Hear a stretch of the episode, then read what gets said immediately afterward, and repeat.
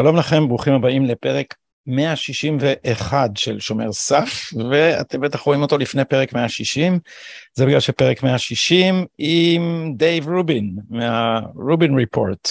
Uh, הוקלט כבר ונמצא בתרגום אצל uh, יקירת הפודקאסט uh, אליזבת uh, רימיני, שעושה לנו פה תרגומים נהדרים.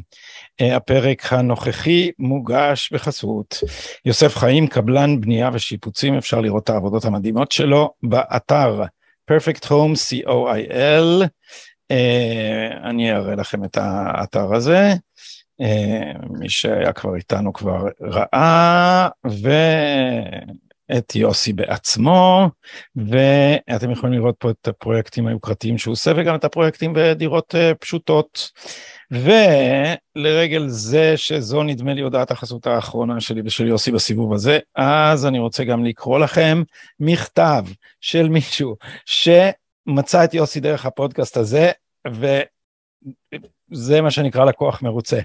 בעקבות הפרסום בשומר סף, כותב הבחור, אני לא אצטט את, את שמו, בלי רשותו. פניתי ליוסי והוא ביצע אצלי עבודות שיפוץ במשך כשבועיים. יוסי התגלה כשיפוצניק יסודי שמקפיד על גימור באיכות גבוהה ביותר. יוסי הוא ישר באופן מיוחד בכל מקרה שבו עלתה בעיה או לא יכול, שהוא לא יכול היה להתחייב לטפל בה, הוא שיתף אותי בכך, נתן מספר אפשרויות לפתרון וכו' וכו' וכו', ובסוף מעל הכל יוסי הוא איש שיחה נעים וכמובן שדיברנו לא מעט על נושאים שעולים בפודקאסט שלך. אני ממליץ על יוסי בכל פה, כותב לנו נון, דוקטור נון אה, א', אז פעם שעברה אני שכחתי לקרוא את הטלפון של יוסי בסוף ההודעה, אז האתר זה perfect home co.il ואתם יכולים גם ליצור איתו קשר ישיר בטלפון 054-694-2224 ואם לא קראתם את המספר אתם עושים אה, חץ אה, שמאלי זה עושה אחורה בווידאו של הפודקאסט חמש שניות ותוכלו לשמוע שוב שזה 054-694-2224 והאורח שלי היום הוא אלי חזן, אנחנו כבר מדברים על זה כמה זמן, הוא השגריר הבינלאומי של תנועת הליכוד. אה, אני אגיד כבר בפתיחה, קודם כל שלום אלי. שלום. אה, מסתבר שזה לא תואר פומפוזי וריק שמשמעותו טיולים בעולם, אתה באמת, בכמה שיחות שהיו לנו, תכף אני אסביר מה, מה הנושא שאליו התכנסנו, מעטים מכירים את ה... הפוליטיקה הקונטמפורנית של אירופה כמוך, ולאחרונה גם יצא לך להכיר איזה בחורה בשם ג'ורג'יה מילוני, אה, שמאז התפרסמה לא מעט. בוא תספר לנו באילו נסיבות. לא לאחרונה, אני הכרתי אותה ב-2019, אה, אני אחזור אחורה, ב-2016 צירפתי את הליכוד כחברה אזורית במפלגת ECR. ECR היא מפלגה בפרלמנט האירופי, יש המון מפלגות, היא מפלגת אה, מרכז ימין שנוסדה על ידי הבריטים, שאגב פרשו מהמפלגה המרכזית שקראו לה EPP בשנת 2009 על רקע העמקת האיחוד האירופי ואנחנו עוד נדבר פה על העניין הזה. והקימו את ECR, ב-2016 הם הציעו לי להצטרף, להביא את הליכוד, יש שם אין ספור מפלגות מאירופה וזה אפשר לנו כמובן גם להגן על ישראל ולקדם דברים שקשורים לישראל בפרלמנט האירופי נקפוץ לשנת 2019, מלוני ביקשה להצטרף עם המפלגה שלה, שזכתה אז רק ב-4.4 אחוזים ל-ECR, יש מה שנקרא ספונסר שיפ, כמו שהבריטים צירפו אותי, או את הליכוד יותר נכון, ל-ECR ב-2016, אז הם ביקשו ממני לחתום למלוני ב-2019, כן? זה הליך פרוצדורלי לחלוטין, ואז פגשתי אותה ברומא ודיברנו כמה, אתה יודע, כמה מילים, בהמשך גם הרבה יותר לעומק. אני חייב לציין שגילה גמליאל, השרה לשעבר, היא חברה ממש טובה של מלוני, ומהבחינה הזאת היא מחזיקה תיק מלוני בליכוד. ואיך התרשמת מהגברת הראשונה, עכשיו הראשונה, כלומר, ראש, ראש, אני לא, אתה יודע, אני לא מוכן להגיד ראשת, כי עד שלא יתחילו להגיד ידת ימין, כי זה הולך לפי המין של המטאפורה, מה זה הדבר הזה, ראשת. כן, אוקיי, ראש הממשלה הבאה של איטליה. ראש הממשלה מיועדת, כן, צריך לזכור. גם מיועדת, כן, כן, נכון, סליחה. להקים את הקואליציה הזו, שהולכת להיות גם קואליציה אה, מאוד אה, מעודדת מבחינתנו, ואפשר גם להרחיב על זה. איך התרשמתי? אישה מאוד אמביציוזית, אה, אין לנו איתה, אתה יודע, הלימה מלאה של האידיאולוגיה. למשל, בנושא איראן היא לא כזאת היא חד משמעית, אבל היא ידידותית מאוד לישראל, היא מקיפה את עצמה באנשים שהם ידידי ישראל, היא שמרנית כמובן ביחס לאיחוד האירופי, שמאוד, מנהיגי האיחוד האירופי מאוד לא אהבו את הבחירה שלה. בסך הכל, כן, בדיוק, אתה מסתכל על הבחירות באיטליה, היא לא הדבר המושלם ביותר, היא לא טראמפ, כמו שכתבתי בפייסבוק, אבל אפשר לעבוד איתה, יש מה לעשות איתה, ותזכור גם ששני המרכיבים הדומיננטיים בקואליציה שלה, כלומר מפלגת לגה, הם סלוויני. בדיוק, של סלוויני הם פרו-ישראלים באופן מובהק, וגם ברלוסקוני שבעבר אה, האשימו אותו בשמאל האיטלקי שהוא יותר מדי פרו-ישראלי. כשאתה לוקח את כל החבילה הזאתי, יש פה, יש פה עם מה לעבוד. כן, כמובן שפה צווחו מיד פשיזם. אה, זה לא חוכמה, גדי, זה לא... אתה יודע, כשראיתי את ה... למשל, הביאו לי אה, ציוד שלה שב-2014 היא דיברה נגד הרג ילדים בעזה. ואז אמרתי, רגע, מה קרה? היא כבר לא פשיסטית? הרי כל מי שלא מהצד השני הוא פשיסט. אתה, אני רוצה להזכיר לך, מי הראשון שבעצם תייג פשיזם כמי שלא הוא וצריך להוקיע אותו? הקומוניסטים, בסדר? הסטליניסטים. ומה שעושה השמאל העולמי, וכמובן גם השמאל הישראלי היום שמשדרג את זה, הוא פשוט מחקה את הדבר הזה. אגב, הם מאשימים אותנו עכשיו רק בפשיזם, צריך לומר במרכאות כפולות, תודה רבה.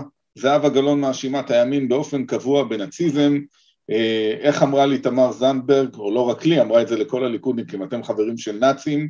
אגב, בעוד מרץ תומכת במפלגת שמאל הונגרית, שחברה ליוביק הנאו-נאצית אמיתית, שעבדה נגד אורבן, אבל בסדר, נו. זה, זה המפלגה, נזכיר, יוביק זה המפלגה שנמצאת מימין לאורבן, מחוץ לקואליציה של אורבן. את אורבן פה הכתירו כארכי פשיסט, גם נכון. כן ב, ב, בצורה אה, מוטעית. אה, הזדמן לי להיות בפגישה איתו של, אה, הוא מאוד אה, פתוח, הזדמן לי להיות בפגישה איתו של איזה 15 איש באיזה כנס מכל העולם, והצעתי לו לפתוח בקמפיין על האנטישמיות של ג'ורג' סורוס. לקח לו איזה רגע, והוא הבין את, ה, הבין את הבדיחה. אני חושב שיש לנו הרבה מה ללמוד מהונגריה, מפני שמה שאורבן עושה, זה, זה הוא אה, מבין שזה לא מספיק לימין רק לנצח את הבחירות, ואי אפשר להשאיר את כל מה שאנחנו קוראים לו deep state, אבל אפשר לקרוא לו בשמות אחרים, ואת התקשורת ואת ה, אה, את, את, את אה, הרשות השופטת, רק בידי השמאל באופן ממוסד, ו, ובהונגריה זה case מאוד מאוד מעניין, כי, כי זה לא היו רק בידי השמאל, הם, הם הרי יצאו מהקומוניזם, הם היו קומוניסטים. זאת אומרת, התקשורת קומוניסטית, אקדמיה קומוניסטית ורשות שופטת קומוניסטית, ויש שם מאבק, לא הכל פשוט, לא הכל אה, לגמרי לטעמי, אבל הניסיון לצייר את ההגנה העיקשת של אורבן על ערכי המערב ועל הלאומיות כפשיזם זה פשוט מגוחך, זה, זה ממש אה, מגוחך, חוץ מזה שזה ידיד כל כך טוב של ישראל, באמת, אה, באיחוד האירופי כל עוד הם לא, הם, הם לא הצליחו עוד לבטל את הווטו, נכון? החלטות צריכות להיות עדיין פה אחד. לא, לא, לא, אמנת ליסבון, אמנת ליסבון, ושוב, אתה מקדים אותי, כי רציתי להגיע גם לפרקטיקה הלא דמוקרטית של האיחוד האירופי. אמנת ליסבון מבטלת את, את פרקטיקת הווטו, בתנאי שיש יותר מ-65% בעד, זה מנגנון די... די בעייתי, אבל צריך לומר לגבי אורבן, שהוא באמת שומר החותם של מדינת ישראל בתוך האיחוד האירופי. לא מזמן יצא לי לפגוש את הנצ... אחד ה... אה, באיחוד האירופי כל מדינה ממנה נציב בנציבות. ואורבן מינה נציב שמה שהוא עשה, אדם מדהים דרך אגב, הוא פשוט אה, עיכב העברה של תשלומים לפלסטינים על ידי האיחוד האירופי. אז למה? עדיין, אז תסביר לי רגע, כי עדיין יש לי יכולת למדינה אחת להפריע מאוד ל... נכון, היא יכולה להפריע, אבל אין לה וטו. זה מה שקרה באמת עם, ה, עם העברה של mm. התשלומים לפלסטינים. אה, ההונגרים הרי קפצו ראשונים ואמרו, זה לא יכול להיות שאנחנו מעבירים מאות מיליוני אירו במצטבר, בסדר? לאורך כמה שנים, לרשות שהיא מסיתה לא רק נגד יהודים, אלא גם נוצרים. ולכן מה אנחנו מבקשים לעשות? דובר שם נדמה לי על איזה 230 מיליון אירו, אנחנו מבקשים לבדוק את הדבר הזה. והוא עיכב ועיכב ועיכב עד שלפני, נדמה לי, חודש וחצי הוא התקשר אליי ואמר לי, אלי, אני ממש מתנצל, לא הצלחנו למנוע את זה. אמרתי לו, תשמע, תודה ענקית, כי אף אחד אחר לא עשה את זה לפניכם, ואף אחד אחר לא עשה את זה כמותכם. אני מקווה שיבואו עוד רבים שחושבים כמוכם. הייתי בשמחה שואל אותך עוד על זה, אבל אנחנו התכנסנו לשם עניין שאפילו עוד לא הצגתי אותו בפני הצופים, וזה התחיל מהתוכנית האנטי-דמוקרטית שמתגלגלת עכשיו בין הפוליטיקה השמאלית, אנשים כמו גנץ וגדעון סער, ואולי גם יש עתיד, לבין אה, מכוני מחקר, בעצם ארגונים פוליטיים של השמאל, אה, ארגונים פוליטיים שכולם כבר יודעים שהם פוליטיים, כמו המכון הישראלי לדמוקרטיה, אבל גם ארגונים שעדיין אנחנו לא מכירים אותם ולא לגמרי מבינים, כמו המרכז להעצמת האזרח. אה, וההצעות האלה בעצם רוצות, כמו שהם עצמם אומרים, שיוחנן פלסנר בעצמו אמר בריאיון לנדב אייל בידיעות, הוא אמר, אה, צריכים להתרגל לרעיון של ממשלת מיעוט. וההצעות, אני אגיד בקצרה מה המסגרת שלהן, אה, הן אה, אומרות שלא צריך רוב בשביל להרכיב ממשלה, מספיק 40, ראש המפלגה, אם אין גוש רוב, אז ראש המפלגה הגדולה ביותר מקים את הקואליציה, גם אם אין לו תמיכה של רוב בכנסת, ובלבד שיש לו 40 אה, מנדטים. אה, אה, אי אפשר יהיה להפיל את הממשלה הזאת, תלוי באיזה הצעות ואיזה וריאציות, אבל יצטרכו להפיל אותה בין 70 ל-80. זאת אומרת, היא, היא, היא, היא תוכל, המיעוט יוכל לשלוט, הרוב לא יוכל להפיל אותו, יהיה רווח קבוע בין בחירות לבחירות. זאת אומרת, אדם כזה יכול לשלוט, נדמה לי ההצעה הייתה שנתיים, בלי אמון הכנסת.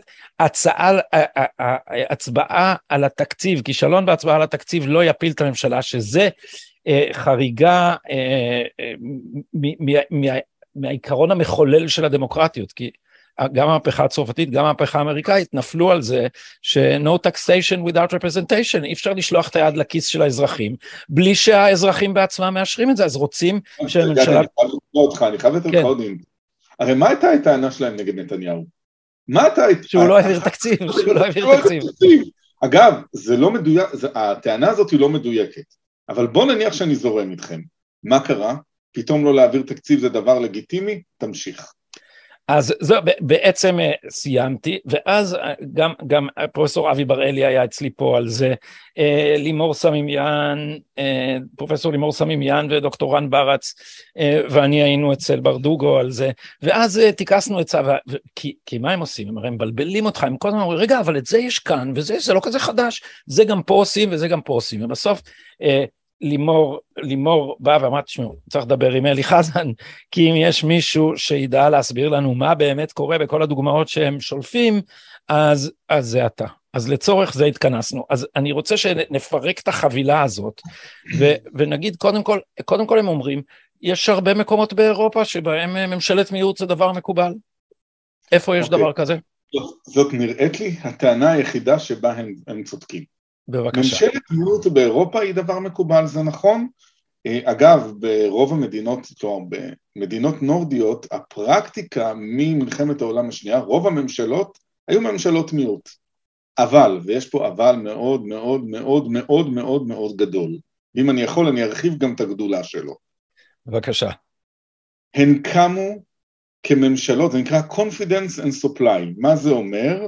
הן מקבלות רוב, הן לא, בוא ניקח למשל, אה, סתם אני זורק, בפרלמנט השוודי, הנורבגי, בוא נניח שיש 200 חברי פרלמנט, 100, כשקמה ממשלה, 101 חברי פרלמנט יצביעו בעדה, או לפחות לא יתנגדו לה, תכף אני אדבר על הדוגמה השוודית.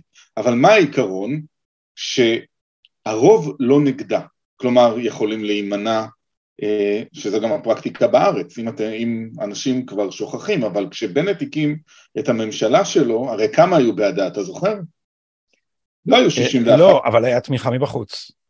נכון, היו 60 לעומת 59. כלומר, אחד, סעיד אל-חרומי נדמה לי, או שלא הצביע או שלא הגיע. כלומר, היה לרוב. זאת הפרקטיקה שקיימת, שקיימת ברוב המדינות שבהן קיימות ממשלות מיעוט, ותכף אני אפרט את זה. אז, אולי, אתחיל... אז, אני, אז אני רק אדייק, כי ההצעה שהם רוצים במכון לדמוקרטיה ובמרכז להעצמת האזרח, שמות אורווליאניים להחריד לשני גופים אנטי דמוקרטיים מובהקים, אומרת שאי אפשר יהיה להפיל ממשלה ב-61. עכשיו... אין ב- דבר ב- כזה. אין, ב- גדי, אין דבר כזה. אני אסביר לך יותר מזה. אני ניסיתי למצוא פרקטיקה שהם אמרו 40 מנדטים, 40 מתוך 120, אני גרוע במתמטיקה כאיש מדעי הרוח, זה שליש. ניסיתי למצוא מקום בעולם שבו קיימת פרקטיקה שמפלגה, או לצורך העניין גוש פוליטי שזכה רק בשליש, יכול לכהן שנתיים מבלי שיפילו אותו. אתה יודע מה? עזוב שנתיים, יכול לקבל אמון על השליש הזה, ולא מצאתי דבר כזה, מצאתי, בוא נתחיל עם הדוגמה הגרועה. אגב, זו דוגמה נדירה, היא לא קיימת בשום מקום בעולם. הכי קיצונית, שוודיה. הכי קיצונית, אגב, והיא יחידה. אין לה, אין משהו דומה לה. או לפחות מהדמוקרטיות הפרלמנטריות אין משהו דומה לה. עכשיו תראה, לפני שאני אתחיל אני חייב לתת פה הסתייגות אחת גדולה. יכול להיות שאנשי המכון הישראלי לדמוקרטיה, שאגב זה מכון שמקדם אנטי דמוקרטיה, ויכול להיות שהמרכז להעצמת האזרח, שעל בסיס ההצעה הזאת שלהם זה המרכז לזילות האזרח, יכול להיות שהם יבואו ויביאו דוגמה מדמוקרטיה נשיאותית. אני לא מתכוון לזה כי ישראל היא דמוקרטיה פרלמנטרית. ולכן הלכתי וחיפשתי בדמוקרטיות הפרלמנטריות, חיפשתי וניסיתי למצוא ועברתי על לא מעט מדינות. הדוגמה הקיצונית ביותר, ששוב, הם לא נשענים עליה כי זו דוגמה קיצונית למדי, זו שוודיה. בשוודיה יש 349 חברי פרלמנט. כלומר, בשביל להקים ממשלה אתה צריך, 100, באופן נורמלי, כן? 175 חברי פרלמנט, כי זה הרוב כאילו האינרנטי. מה השיטה השוודית אומרת? שהיא שיטה הזויה לחלוטין, מספיק מצב שאחד יצביע בעד וש-174 יימנעו וה-174 האחרים יתנגדו ויש לך ממשלה. בקיצור. שאין רוב להפלת הממשלה. גם השיטה הזאת, גם השיטה השוודית זה לא מה שהם מדברים, בשיטה שלהם ברור. גם רוב לא יכול להפיל את הממשלה, דבר כזה זה דבר בלתי ברור, נתפס. ברור, ברור, זה, זה, אין, אין לזה, כמו שאמרתי, אין לזה אח ורע בעולם, אני לפחות לא מכיר, בסדר? עכשיו תראה, יש לנו נכון להיום, ושוב אני אומר, פרקטיקה של ממשלות מיעוט זו פרקטיקה קיימת, אני לא אומר שלא, אבל העיקרון הוא שהן מקבלות את הרוב בתמיכה מבחוץ. בסדר, עכשיו בוא אני אתן לך כמה דוגמאות, כיום יש לנו ממשלות מיעוט ב... אוסלו עבר ככה, אוסלו עבר ככה. כן, ברור, אני אגיד לך גם יותר מזה, ברק שחזר מקן דיוויד, זו הממשלה שהייתה לו עד שהיא נפלה, ממשלת מיעוט. בסדר, עכשיו, למה קוראים לזה confidence and supply? אתם תומכים בי מבחוץ ואני משלם לכם, אני מספק לכם, כן? אה, זה המצב. עכשיו תראה, יש לנו ממשלות מיעוט כיום בקנדה, קרואטיה, דנמרק, אה, צרפת, נורבגיה, פקיסטן, סלובקיה, ספרד ושוודיה. בסדר? את המקרה השוודי הסברתי. את צרפת אנחנו מעיפים מהשולחן, כי צרפת נכון. זה משטר נשיאותי. יפה, גם את פקיסטן העפתי, כי נטען שהם עברו להיות דמוקרטיה ב-2013, אתה יודע מה? אם המכון הישראלי לדמוקרטיה וגדעון סער רוצים להסתמך על הפקיסטנים, לכו על זה. אני מקבל את, ה, את הרעיון הזה, כן? אני חושב שגם זאת הכוונה המקורית שלהם לחזור לפקיסטן המקורית, בסדר? אבל בוא נלך לדבר הבא. קודם כל שוודיה אה, הסברנו, אני אעדכן פה רק ואומר שהיו בחירות לפני שבועיים או שלושה בשוודיה, גוש הימין ניצח עם השוודים הדמוקרטיים שזו מפלגה שאנחנו יכולים לדבר עליה רבות, והוא כנראה יקים ממשלה. אגב, בתמיכה של השוודים הדמוקרטיים מבחוץ. כן, השוודים הדמוקרטיים עדיין נחשבים בעיני השמאל אה, יורשי הנאצים, זו מפלגה שגם לה היה שורשים של אה, תמיכה בנאצים אה, שמאז... אני אסביר, זו מפלגה שקמה ב-1988. אגב, הם גם חברים ב-ECR. בסדר? מפלגה שקמה ב-1988 על ידי נאצים וניאו-נאצים. זאת המציאות. ומה שקורה שם, מתחילת שנות האלפיים, זה התעצם באמצע שנות האלפיים, קם דור צעיר, שוודי, שחיפש פלטפורמה על מנת לשבור את המסגרות המסורתיות. כלומר, את הסוציאל דמוקרטים, אני אדגיש, הסוציאל דמוקרטים זוכים לרוב כל הזמן, בבחירות האחרונות למשל, היה להם 30 אחוז, ועוד לשוודים הדמוקרטים היה 20 אחוז, ולמודר אטרנה, שהיא מפלגת המתונים, היה 19 אחוזים. בסדר? ואז הם חיפשו מפלגה להשתלט עליה, על מנת להילחם במסורת השוודית, שהם רואים אותה כלא טובה. ואיך אמר לי מספר שתיים במפלגה, אני קיימתי איתו, או הקלטתי איתו וידאו קאסט, הוא אמר לי, אלי, תראה, אנחנו בעדכם בגלל שאנחנו מאמינים בזה. בסדר, אנחנו בעד היהודים ובעד ישראל בגלל שאנחנו מאמינים בזה, ואז אמרתי לו, עזוב, אתה מחפש הלבנה שלנו, ואז אמר לי, אתה יודע, בשביל לנצח בבחירות בשוודיה, להיות בעד ישראל, זה לא נותן לך. זה לא הלבנה. זה לא, זה לא הלבנה, אלא הפוך, אנשים לא יצביעו לנו בגלל זה. השוודים הדמוקרטיים זו מפלגה ש...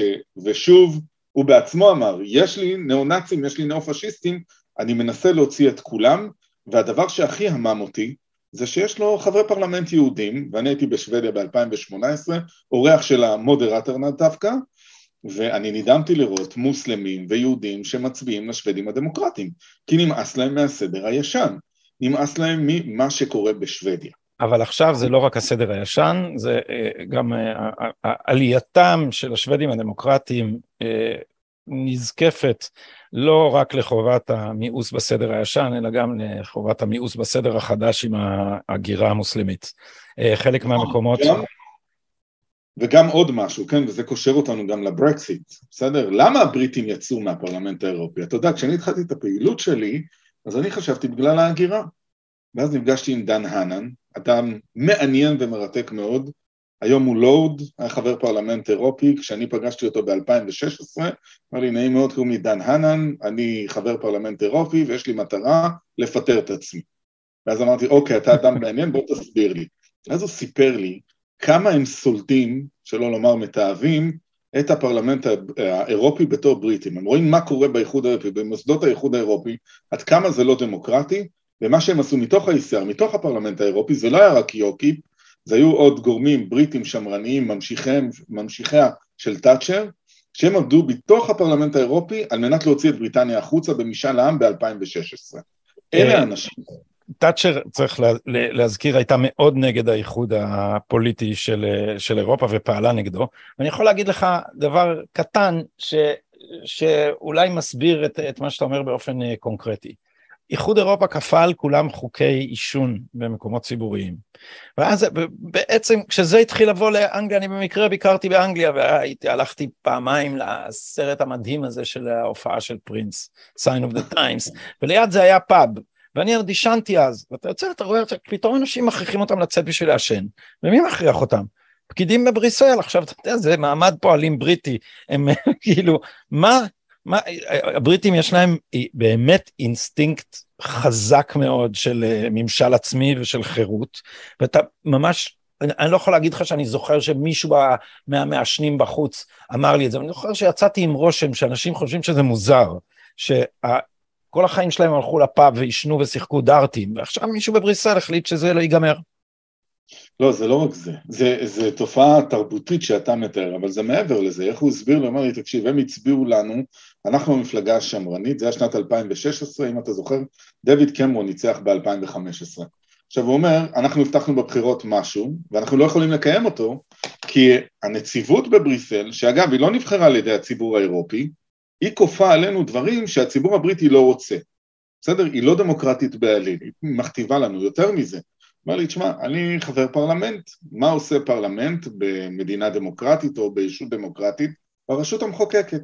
הפרלמנט האירופי הוא לא הרשות המחוקקת הבלעדית, הוא מאשר את החוקים של הנציבות שלא נבחרה על ידי הציבור. כן, הוא משמש הסוואה פסאודו-דמוקרטית כן. למועדון ויכוחים. כן, הוא אומר, אני הגעתי לבריסל בתור חבר פרלמנט, נדמה לי נבחר פעם ראשונה ב-2009, הוא אומר, נדהמתי לראות את זה. עכשיו, אני מגיע מבריטניה, אנחנו ערש הדמוקרטיה. דמוקרטיה זה, זה עיקרון מאוד מרכזי אצלנו. וזה מה שקורה, אבל בואו נחזור רגע לממשלות המיעוט, כי אנחנו נעצרנו בשוודיה. כן. בסדר, אז אמרתי להוציא את שוודיה. קח למשל את ספרד. בספרד יש כרגע ממשלת מיעוט, אגב, של uh, השמאל, מפלגת המרכז-שמאל, uh, סוציאל דמוקרטים. עם הקומוניסטים, נכון? בדיוק, הקומוניסטים, פד, פודמוס, זאת המפלגה, תומכת בהם מבחוץ, ועוד מפלגות תומכים בהם מבחוץ. בסדר? כלומר, מבחינה, מש... מבחינה מעשית יש להם רוב. זו ספרד. בואו נלך רגע אה, לש... לעוד מקומות שרציתי לראות אותם.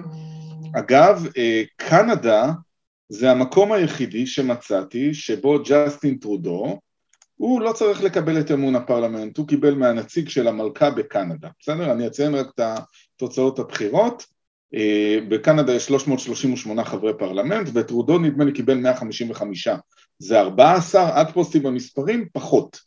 אבל מה הקטע? שטרודו לא קיבל שליש מה, מהקולות, ויותר מזה, הוא הקים ממשלה, אבל אפשר להפיל אותו באי אמון.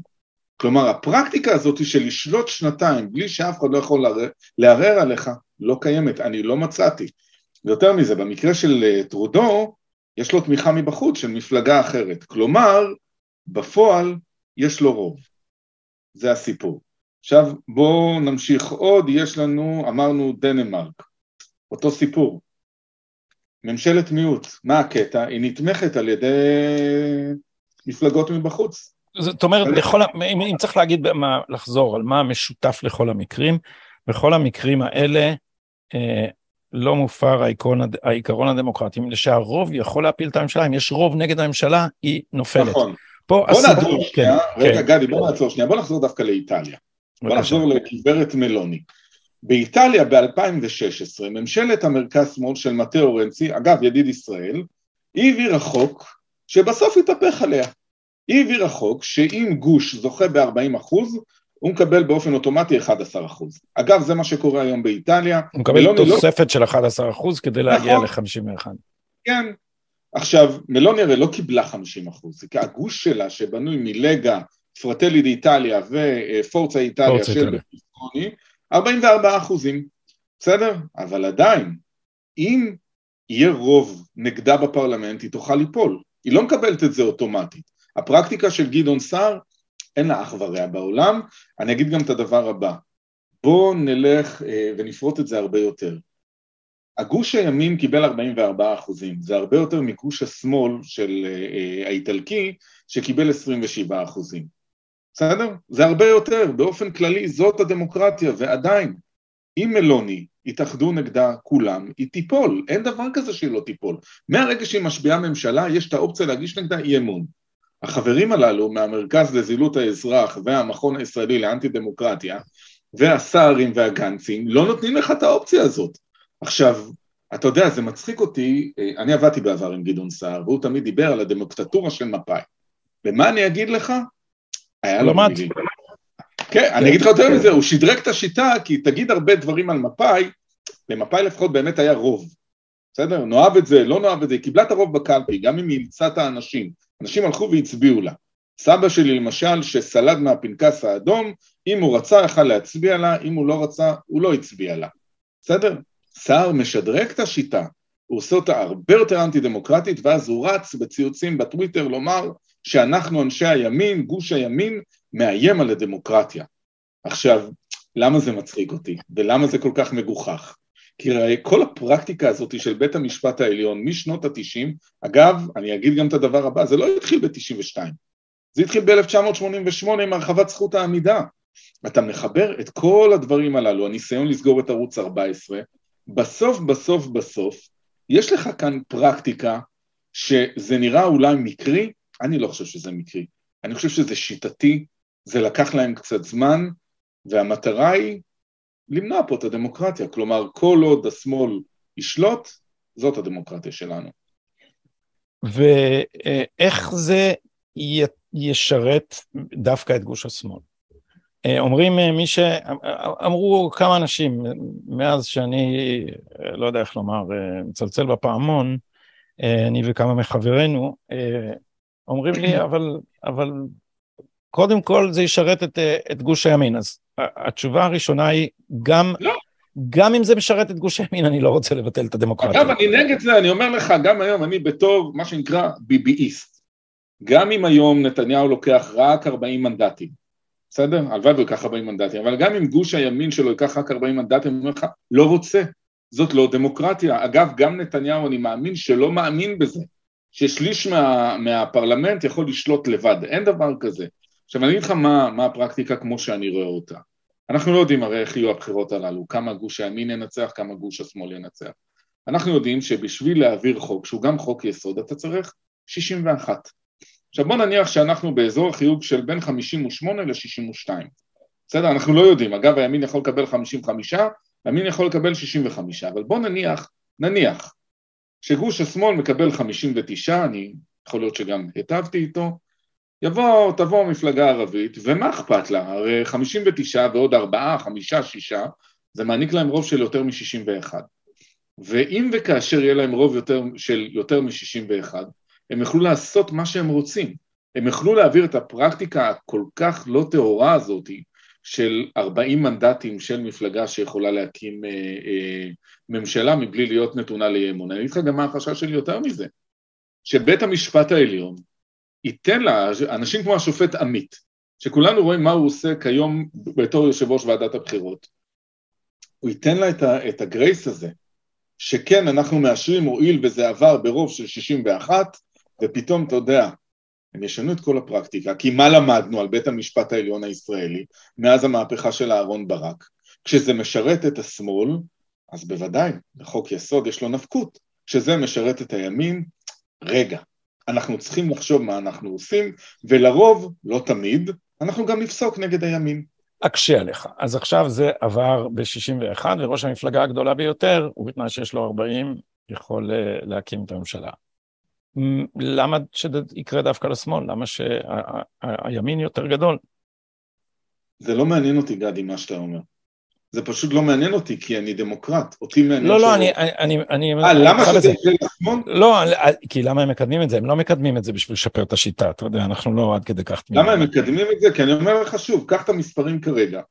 הם יודעים שהם באזור החיוג שמאוד מסכן את גוש הימין, הרי מה המטרה? אבל? זה השלב הראשון. השלב השני, נגיד שכל הרפורמה הזאת עברה, ועכשיו היו עוד פעם בחירות, הליכוד עדיין המפלגה הגדולה ביותר, לא? כן, אבל אני אגיד לך מה העניין. שאם אתה לוקח איחודים בתוך השמאל, וראינו כבר בבחירות הראשונות באפריל 19, עד מרץ 20, שלוש מערכות בחירות כחול לבן היו המפלגה הגדולה בשמאל, שים לב לפרקטיקה. הרי הליכוד והציונות הדתית, למרות שאנחנו מאותו גוש, הסיכוי שאנחנו נתאחד הוא מאוד קלוש. כי מה לעשות, אין בינינו הלימה של מאה אחוז. אני למשל חלוק מאוד על בן גביר בלא מעט דברים. הוא עדיין שותף, הוא שותף מאוד חשוב. סמוטריץ' שותף מאוד חשוב, ש"ס ויהדות התורה שותפות מאוד חשובות, אבל אין לי הלימה מלאה איתן. לגבי השמאל, הרי מה שמניע אותו זה השנאה, בסדר? כת רק לא ביבי. ואז הם יצאו, מה שנקרא, הרי אין הבדלים מהותיים בין יש עתיד לבין בני גנץ, בוא, אין הבדלים מהותיים, ואז הם יתאחדו. עכשיו אני רוצה להזכיר לך יותר מזה, יתחיל קמפיין לא נורמלי בתוך גוש השמאל על מנת ליצור איחודים ולהשיג את הרוב של ה-40 מנדטים האלו. הם בעליל יעשו את זה, כי תזכור, את, את כת, מירכאות כפולות, כת ביבי, לא מעניין רק ביבי, זה כל החבילה ביחד, את כת רק לא ביבי, מעניין רק לא ביבי, תחשוב על זה. כן, כן, כן, זה, זה סצנריו אחד שהעלינו בדעתנו, ו, ויש גם אחר. והאחר הוא במובן מסוים פחות בהיר ויותר מפחיד. וזה אם יהיה תיקו. יהיה תיקו משתק, אף אחד לא יצליח להקים ממשלה, ואז יהיה להם מנוף שכנוע לציבור. הם יגידו, תשמעו, אי אפשר. השיטה לא עובדת, היא לא עובדת, מוכרחים לעשות שינוי. וכבר ראינו מקרים שבהם נמצאו כמה ממלכתיים בימין שהצליחו לעבוד עליהם עם הכוונות הטובות, הם יגידו, לא, לא, זה לא, זה לא לטובת אף גוש, זה מי שינצח, ינצח, אבל חייבים לעשות משהו, כי אי אפשר, צריכים להקשות על הפלת ממשלה, כי אחרת יהיה לנו פה בחירות כל חודשיים. ו, ויש כבר מי שמדברים, איך לומר, בחוגי יש עתיד, על הבחירות השישיות. זאת אומרת... נכון. אה, אגב, לפיד דיבר על הבחירות השישיות. כן. אמר, אני הולך לנתניהו ובחירות שישיות. מפני שללפיד, הסיכויים, הסיכויים שלפיד יהיה שוב ראש הממשלה אה, בתום הבחירות החמישיות הם מאוד קטנים, מפני שהאופציות הריאליות זה או גוש ימין מספיק גדול, או רוטציה ביבי גנץ. אני חושב שזה ה... זה, זה האופציות ה... המתקבלות על הדעת כרגע. שמעתי הערכה כזאת גם משועל פוליטי ותיק שלא קיבלתי את אישורו לצטט אותו, שאמר אלה שתי האופציות ואין בלתן. אה, רוטציה, גנץ ראשון, כדי להצטרף לגוש, ו, ונתניהו יקבל את זה. אבל נגיד שיהיה תיקו משתק, ו, ו, ויהיה פחד אמיתי מכאוס. קודם כל אני מבין את הפחד מהכאוס, אני חייב לומר לך. אני, אני, זה, ש, זה שלאנשים יהיה, יהיה חרדה מזה שהשיטה קורסת ו, והמדינה לא מנוהלת, זה מובן לי, אבל אז הם, אה, אתה יודע, מתי, מתי עולות דיקטטורות? דיקטטורות עולות כשמוכרחים להציל את הסדר מפני הכאוס. נכון. זה מה שקרה ב-33, ינואר 33, בדיוק על הבסיס הזה. מערכת בחירות אחרי מערכת בחירות אחרי מערכת בחירות, אני רוצה להזכיר, במערכת הבחירות הראשונה ב-32, הנאצים לא קיבלו את הרוב, להיטלר לא היה רוב. הם אף פעם לא קיבלו רוב. גם ב-33 הם מגיעים. חוץ ממערכת הבחירות שבאה אחרי זה, שבה הוא כפה על כולם להצביע או לא, כן? אחרי שהוא ביטל את הדמוקרטיה. אבל כן, אותו דבר אה, מוסוליני, על הכאוס הזה, שזה אה, נכון. אז, זה... אז אתה, אתה מסתכל על זה, אהוד ברק אומר, אם הם יאיימו על הדמוקרטיה, אם הם ינצחו בבחירות, אנחנו נצא מיליון, יוצאים מיליון אנשים לרחובות, הוא אמר לפני אה, כמה שנים. אתה רואה את האלה שאני לא יודע אם ראית את המודעות עצמית של, של קציץ גרניום, עומדים כל האלה עם החולצות השחורות עם האדם מאחורי הגב, דמוקרטיה, זה כאילו, לא, אתה יודע, זה, זה, זה סרט של מל ברוקס, אתם כאילו, אתם לא, אתם לא מבינים איזה בדיחה אתם. אבל, אבל, מודעות עצמית. אבל זה, אבל זה דבר שיכול לקרות, זה דבר שיכול לקרות, ואנשים פה שאננים לגבי אה, לא רק זה, לא, אני אגיד לך, לך מה, זה משהו שאני רואה אותו, אני מרצה לפוליטיקה בין השאר במקצוע השני שלי, צריך לזכור, רוב הציבור הישראלי לא מתעסק בפרטים הקטנים. הוא מתעסק בביבי, כן ביבי, לא ביבי, אתה יודע, יש עתיד, אין עתיד, הוא לא מתעסק בפרטים הקטנים. תשאל למשל את הציבור, ואגב, אני לא טוען שזה מטיפשות, פשוט לא מתעסקים כמו שלא מתעסקים, אתה יודע, בענייני חלל, יש את היום-יום. אבל תשאל למשל, אה, אתה יודע, אנשים מן הרחוב, מה זה חוק יסוד? הכנסת סעיף 7א, שאני ואתה מכירים אותו מן הסתם, זה אה, חוק יסוד מאוד מאוד חשוב שבית המשפט כמובן, בית המשפט העליון, רמס אותו, רמס אותו עד, אתה יודע, עד, עד הסוף.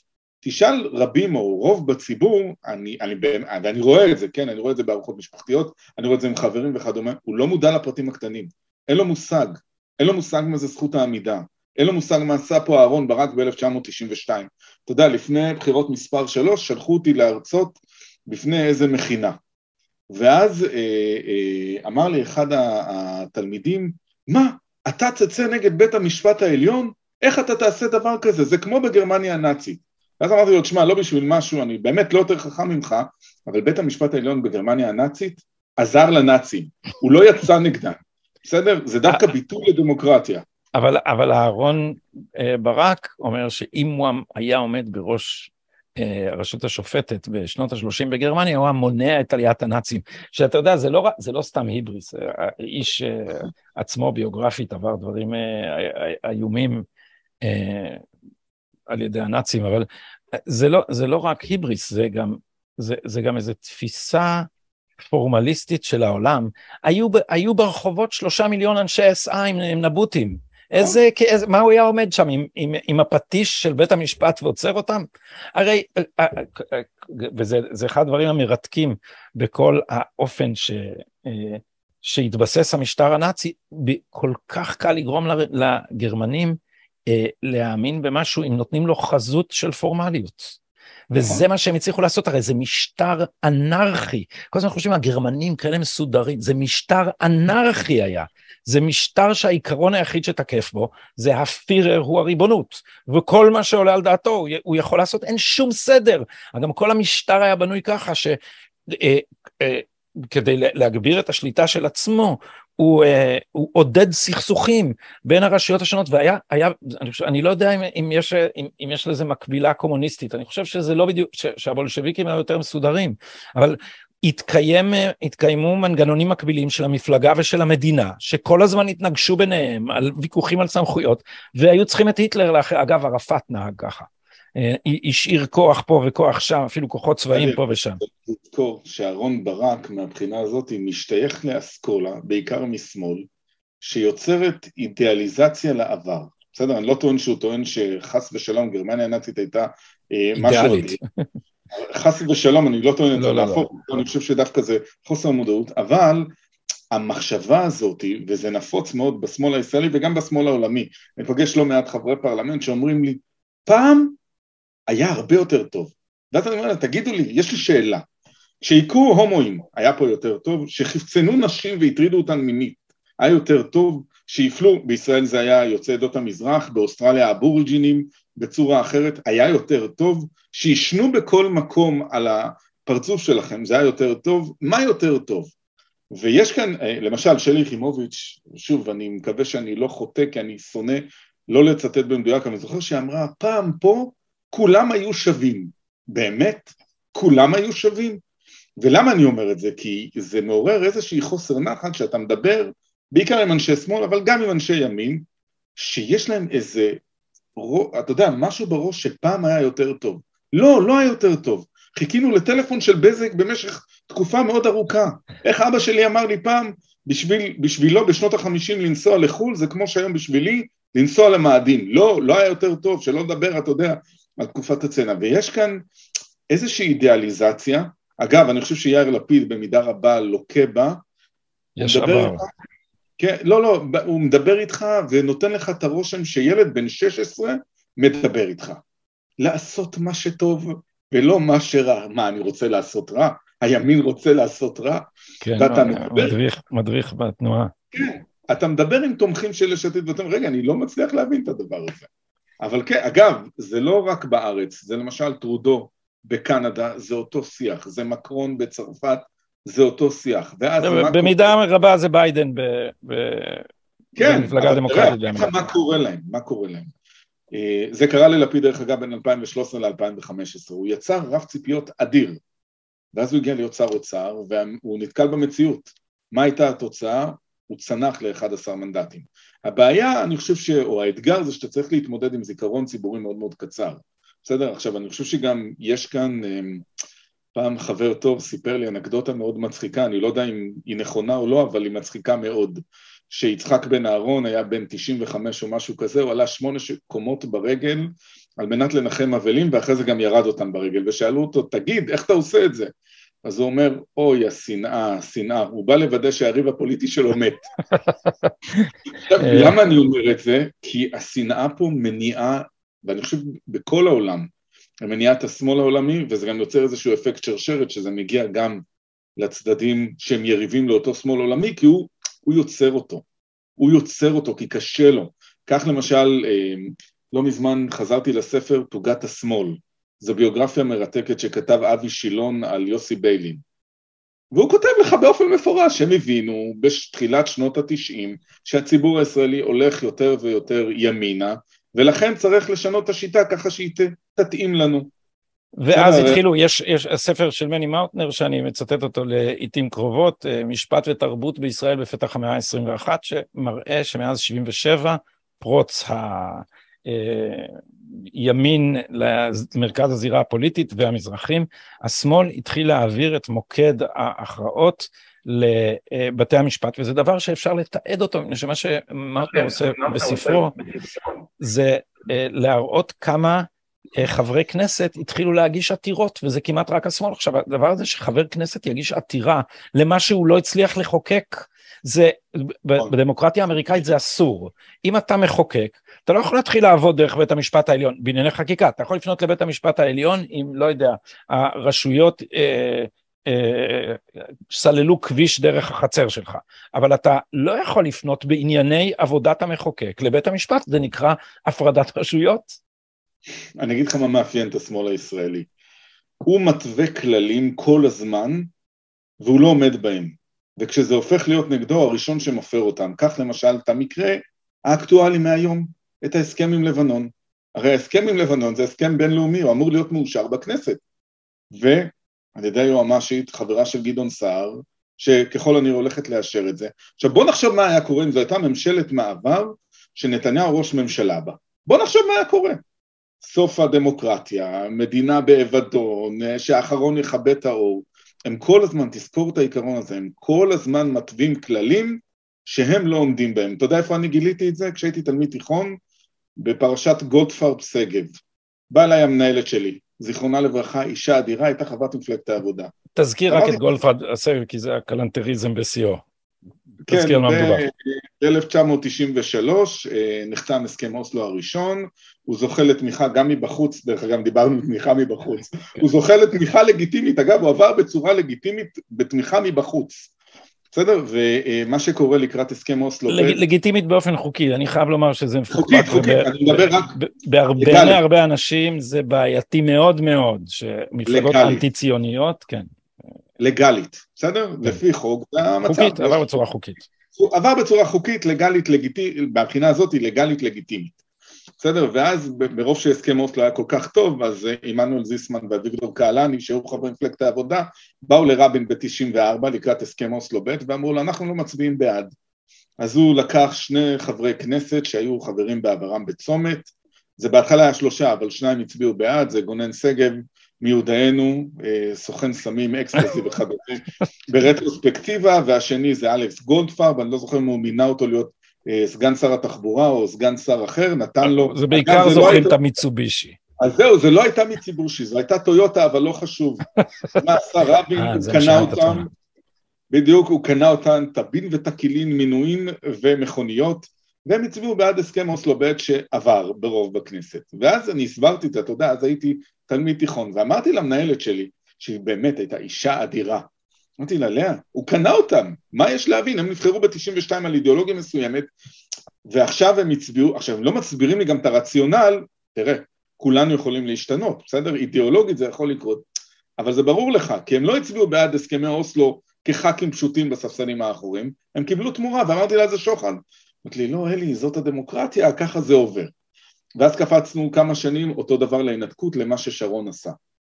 ואני אומר לה שנתניהו קיבל רוב של 61 ב-2015, אמרתי לא, הוא קנה אותם, הוא קנה את כחלון. ואמרתי, שימי לב, זה פרקטיקה שאתם יצא, הוא לא באמת קנה את כחלון כי מה לעשות, יש משא ומתן קואליציוני, מפלגות מצטרפות ומפלגות אה. כן, לא, זה לא אותו דבר כמו שמישהו... דרך אגב, בגלל הדברים האלה עשו את החוק, ש...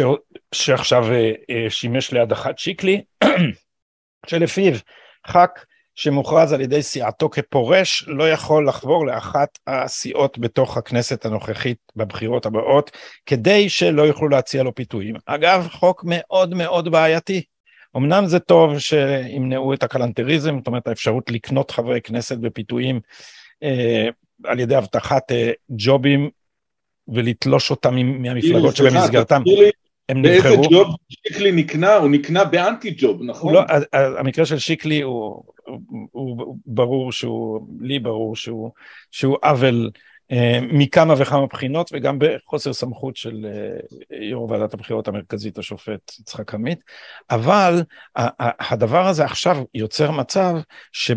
בסיטואציה שבה יש לנו מפלגות דיקטטוריות, כמו יש עתיד, וכמו אה, מפלגתו של גנץ, אה, וכמו מפלגות אחרות, עדיין מפלגה של גדעון סער, אה, מפלגה של אביגדור ליברמן כמובן, הדבר הזה יוצר שליטה כמעט מלאה של הדיקטטורים האלה בתוך המפלגות שלהם. אתה, התלות שיוצר החוק הזה הוא אמור להיות בין האידיאולוגיה לבין חבר הכנסת. זאת אומרת, נבחרת על אידיאולוגיה ולכן אינך יכול לסור ממנה. אבל נכון. התוצאה הממשית שלו היא שעכשיו אתה שבוי של מסגרת שאין לה אידיאולוגיה הרבה פעמים, ושמושל בה אה, דיקטטור. ואז... לא, כן. גדי, זה לא רק זה, אני אגיד לך מה קרה. אני מזכיר, יאיר לפיד, אחת מהבטחות הליבה שלו, במרכאות כפולות, עוד איזה מונח שרלטני, הבטחת ליבה, הייתה לא לממשלה נורבגית גדולה, לא לנורבגים, אתה זוכר, הוא ביקר, כן. נדמה לי שבתקופת נתניהו מינו שניים או שלושה נורבגים, אל תפוס אותי במילה, בטח לא עשרות. ואז מה הוא עשה? הוא מינה אין ספור נורבגים. עכשיו, זה לא רק נורבגים, זה רובוטים נורבגים. למה? כי אם הם יצביעו נגד צו מצפונם, הם יעזבו את הכנסת, זה מה שקרה, היה נראה שהולך לקרות עם יום טוב חלפון, שמצא את עצמו בחוץ. כלומר, זו דמוקרטיה לא מתפקדת באופן פונקציונלי כפול. זה מה שהם עשו, ואלוהים ישמור אם הם הצליחו במזימה שלהם, ואני רואה בזה מזימה למפלגה הגדולה כ-40 מנדטים שלא יוכלו להגיש נגדה אי אמון במשך שנתיים ולהעביר תקציב. איך לפיד אין לו שום מנגנון בושה פנימי, שום דבר, זה פשוט תופעה מדהימה, הרי הוא שיקר במצח נחושה על זה שהוא לא יושב עם הערבים אה, אחרי הבחירות. אני זוכר את הציטוט, אמר, אמרנו אלף פעמים, זה לא משנה כמה ביבי יחזור על השקר הזה, אנחנו לא נשב, ודקה אחרי הבחירות אמר, למה לא, מה, מה זה הגזענות הזאת, למה לא לשבת עם ערבים? דקה, זה לא, ו, ובאותו שכנוע פנימי, מה שאומר שאין שכנוע פנימי, אין, ש, וזה, אה, בעיניי זה הדבר הכי מפחיד. זה... מה אתה מצפה, מה אתה מצפה ממי ששיקר לגבי השירות הצבאי שלו? מה אתה מצפה?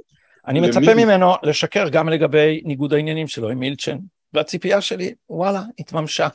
והנה יש לך מערכת כל כך מוטה, שבמקום שהוא ייחקר על זה, אז הוא עד נגד נתניהו בעניין הזה, שכנראה השנה נגד נתניהו היא מגוחכת. זה, זה עיוות, ומה שאתה רואה פה, אני חושב שהחל מ-77 זה בא לידי ביטוי באופן מובהק החל מ-92, אבל זה התחיל ב-77, זה עיוות הדמוקרטיה. כלומר, הציבור רוצה משהו, ואנחנו לא ניתן לו את זה.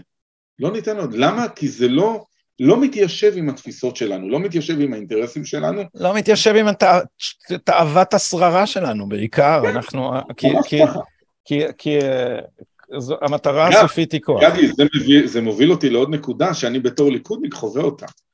אני הצטרפתי לליכוד בגלל מנחם בגין, הייתי ילד בן ארבע והוא באמת קסם לי. ילד בן כמה? ארבע, בשנת 81. אה, כשהוא נבחר פעם שנייה. כן. אתה נולדת במהפך, אלי. אני נולד, כן, אני יליד המהפך, שלושה חודשים אחרי שהוא עשה את המהפך, ואני הייתי ב, בילד בן ארבע בעצרת הבחירות שזרקו על פרס בבית שמש, אה, עשו לו כל מיני דברים, ושאלתי את אבא שלי, תגיד, למה הם עושים את זה? הוא נראה לי בן אדם נחמד. ואז הוא אמר לי, אה, תגדל אולי תבין. בסדר, וגדלנו באמת עם בגניזם, אתה יודע, הוד והדר וכדומה, ומה שמצאתי את עצמי בשנים האחרונות מתרחק מזה עוד ועוד ועוד מההוד וההדר. עכשיו כל החברים שלי, אתה יודע, מהאקדמיה ומהעולם שאני חי, אומרים לי, אתם כבר לא בגין יותר. ברור שאני לא בגין יותר, כי בגין עשה דברים טובים והוא טעה בדברים אחרים. לא רק זה, זה מביא אותי גם לשאלה, רגע, רגע, רגע, רגע, אתם רבין? אתם בן גוריון? סתיו שפיר, הרי לא היה לה מקום במפלגת העבודה בשנות התשעים. מרב מיכאלי כן, הייתה נתפסת כאיזה הזויה בשנות ה-70 במפלגת העבודה. אז מה, מה זה הסיפור הזה? עכשיו, למה אני אומר לך את זה? כי אנשי שמאל, הם לא התווכחו איתך, שוב, אני לא רוצה להכליל, אבל אני רואה את זה בעיקר בפייסבוק, הם לא התווכחו איתך על העובדות, הם לא התווכחו איתך על המהות. אתה תביא אותם לפינה כי הם טועים, כן? קח למשל את uh, הסכמי השלום עם uh, מדינות המפרץ. פתאום, מה, מה זאת אומרת? זה לא שלום, זה לא... מעולם לא היה לנו איתם מלחמה, פתאום השלום הוא לא ערך עליון. והואיל והם מפסידים תמיד בעובדות, תמיד הם יטו את זה לדברים אחרים. ומה הם יוסיפו ויגידו? אתה מפיץ fake news. זה מה שהם יעשו כאשר הם בעצמם אינהרנטית, הרי הטענה הזאת שפעם היה פה טוב יותר, מבחינה אובייקטיבית אתה לא יכול לומר את זה, אתה פשוט לא יכול לומר את זה, אבל זאת השיטה, ולצערנו, לפחות אצל חצי עם, אולי יותר, אולי פחות, יש מי שקונה אותה. אלי חזן, אני מאוד uh, מודה לך על השיחה המרתקת הזאת שעשתה לי תיאבון לעוד, ואנחנו נעקוב לא רק אחרי הדבר הזה, כי אני הולך לעשות כמה וכמה שיחות על אירופה, ויהיה לי בקרוב uh, שיחה עם אלדד בק, על, uh, שכתב ספר עכשיו על אלטרנטיבה לגרמניה, ואולי כדאי בהזדמנות להפגיש ביניכם ולשוחח על התפתחויות ככל שיהיו, מכיוון שאצלנו, אגב, כמו הרבה ארצות, ראיית מנהרה, אנחנו רק על עצמנו אה, לספר יודעים, ואנחנו לא... אני הערה אחת, כן. הערה אחת, לפני שאתה מסיים. אה, זו טעות, אירופה משתנה, לפעמים לחיוב, לפעמים לשלילה, יש מפלגות חדשות, ואני חושב שחשוב מאוד להכיר אותן מקרוב, חלקן לנו, חלקן לצרינו, אבל התפיסה הזאת, איך אתה אמרת, תפיסת מנהרה, היא כל כך כל כך מוטעית. כן, אה, כי לא רק על עצמנו אנחנו צריכים אה, אה, לדעת בשביל להת, להתנהל בעולם הזה, אה, ואירופה, זה בגלל זה נושא כל כך חשוב, כי, כי ה, אה, לא ניכנס לזה בדקה האחרונה של, ה, של השידור הזה, אה, אבל ישראל היא אה, הדוגמה בעיני רבים הפרדיגמטית למדינת לאום. אה, והרוח של האליטה באירופה, עמדתי על זה, איפה אין לי עותק פה של נעדים ונייחים, בהרחבה, הרוח של האליטה באירופה ואצלנו היא רוח אנטי-לאומית, פוסט-לאומית ואנטי-דמוקרטית, ולכן זה לא קורה בחלל הריק, ההצעה הזאת שהייתה נושא הפודקאסט הזה. היא מתחברת, זה בא ביחד. לא בכדי בחתונה של גדעון סער, מי היה המיליה? אנשי שמאל, לא אנשי ימין. תחשוב על זה. אני יודע מאיזה מסעדה בשדרות רוטשילד הם אה, כולם. אלי חזן, השגריר של מפלגת הליכוד אה, מחוץ לישראל, תודה רבה לך על השיחה הזאת. תודה, תודה.